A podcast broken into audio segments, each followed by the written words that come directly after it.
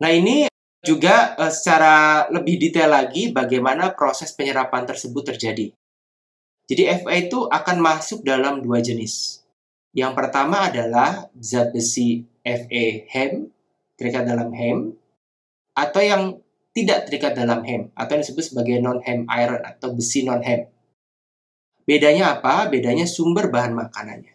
Kalau uh, besi yang hem dia berasal dari bahan makanan hewani. Dia akan mengandung hem Lalu dengan hem dia akan masuk ke dalam enterosit atau sel-sel usus.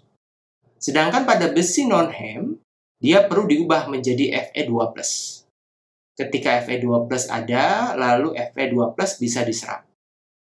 Ya, dan proses ini adalah memerlukan sesuatu. Sesuatu ini akan kita bahas.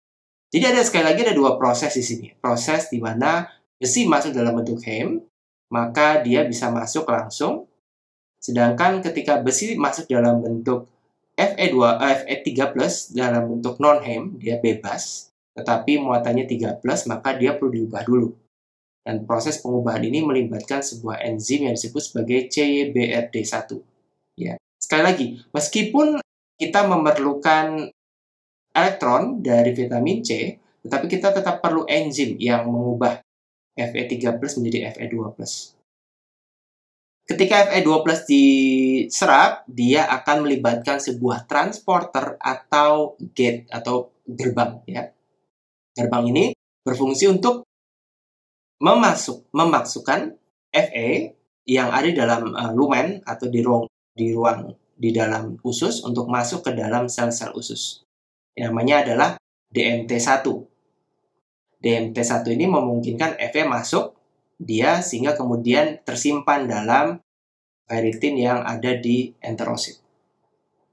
Proses ini merupakan proses bagaimana tubuh menyerap Fe masuk ke dalam usus.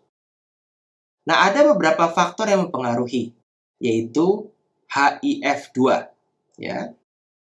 Lalu ada beberapa sinyal yang dipengaruhi oleh HIF2, misalnya CYBRD1, ini adalah enzim yang mengubah Fe2 3+ menjadi 2+. DMT1 enzim yang memasuk eh sorry reseptor atau channel saluran memasukkan Fe dari rongga antar usus ke dalam sel usus. Lalu ada yang disebut sebagai FPN atau ferroportin ya. Ini yang kita bahas tadi yang merupakan portal dari zat besi untuk bisa diedarkan ke seluruh tubuh.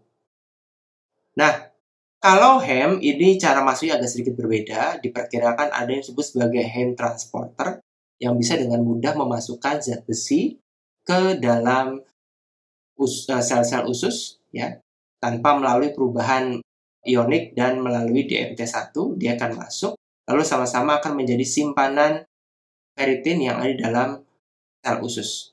Lalu kemudian bisa di, dialirkan melalui ferroportin untuk dibawa ke dalam aliran darah melalui transferin. Jadi yang mengangkutnya adalah transferin. Tapi ketika diangkut, sebelum diangkut, dia perlu diubah dulu dari Fe2+ menjadi Fe3+ oleh enzim protein hepastin. Ketika sudah diubah, maka dapat dengan mudah ditransfer melalui transferin ke dalam aliran darah. Jadi uh, proses cukup kompleks, kompleks dalam arti kita tidak bisa secara merta mengatakan yang bisa diserap itu Fe2+, lalu yang kemudian dalam tubuh Fe2+, semua. Tidak.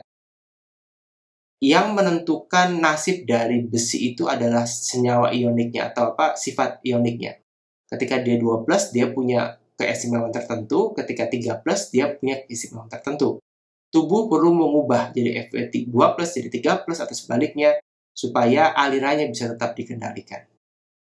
Ada proses yang menarik dari yang menarik dari proses ini yaitu bagaimana hepsidin sebuah molekul ya sebuah protein ini mampu mengatur katup mas eh, keluarnya besi dari sel enterosit ya yaitu dia mengatur ferroportin.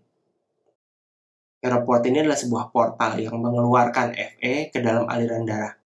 Ini bagaimana tubuh mengatur seberapa banyak zat besi yang dialirkan ke dalam darah. Jadi mungkin kita agak perlu hati-hati dengan istilah kadang-kadang. Tapi memang secara secara umum hepsidin ini mengatur penyerapan zat besi. Tetapi kalau kita lihat lebih detail lagi sebenarnya penyerapan ini terjadi di sini. Dan ini tidak terlalu dikendalikan oleh hepsidin. Yang dikendalikan hepsidin adalah aliran dari besi uh, yang berasal dari enterosit atau sel-sel usus ke dalam aliran darah ini dikendalikan oleh hepsidin.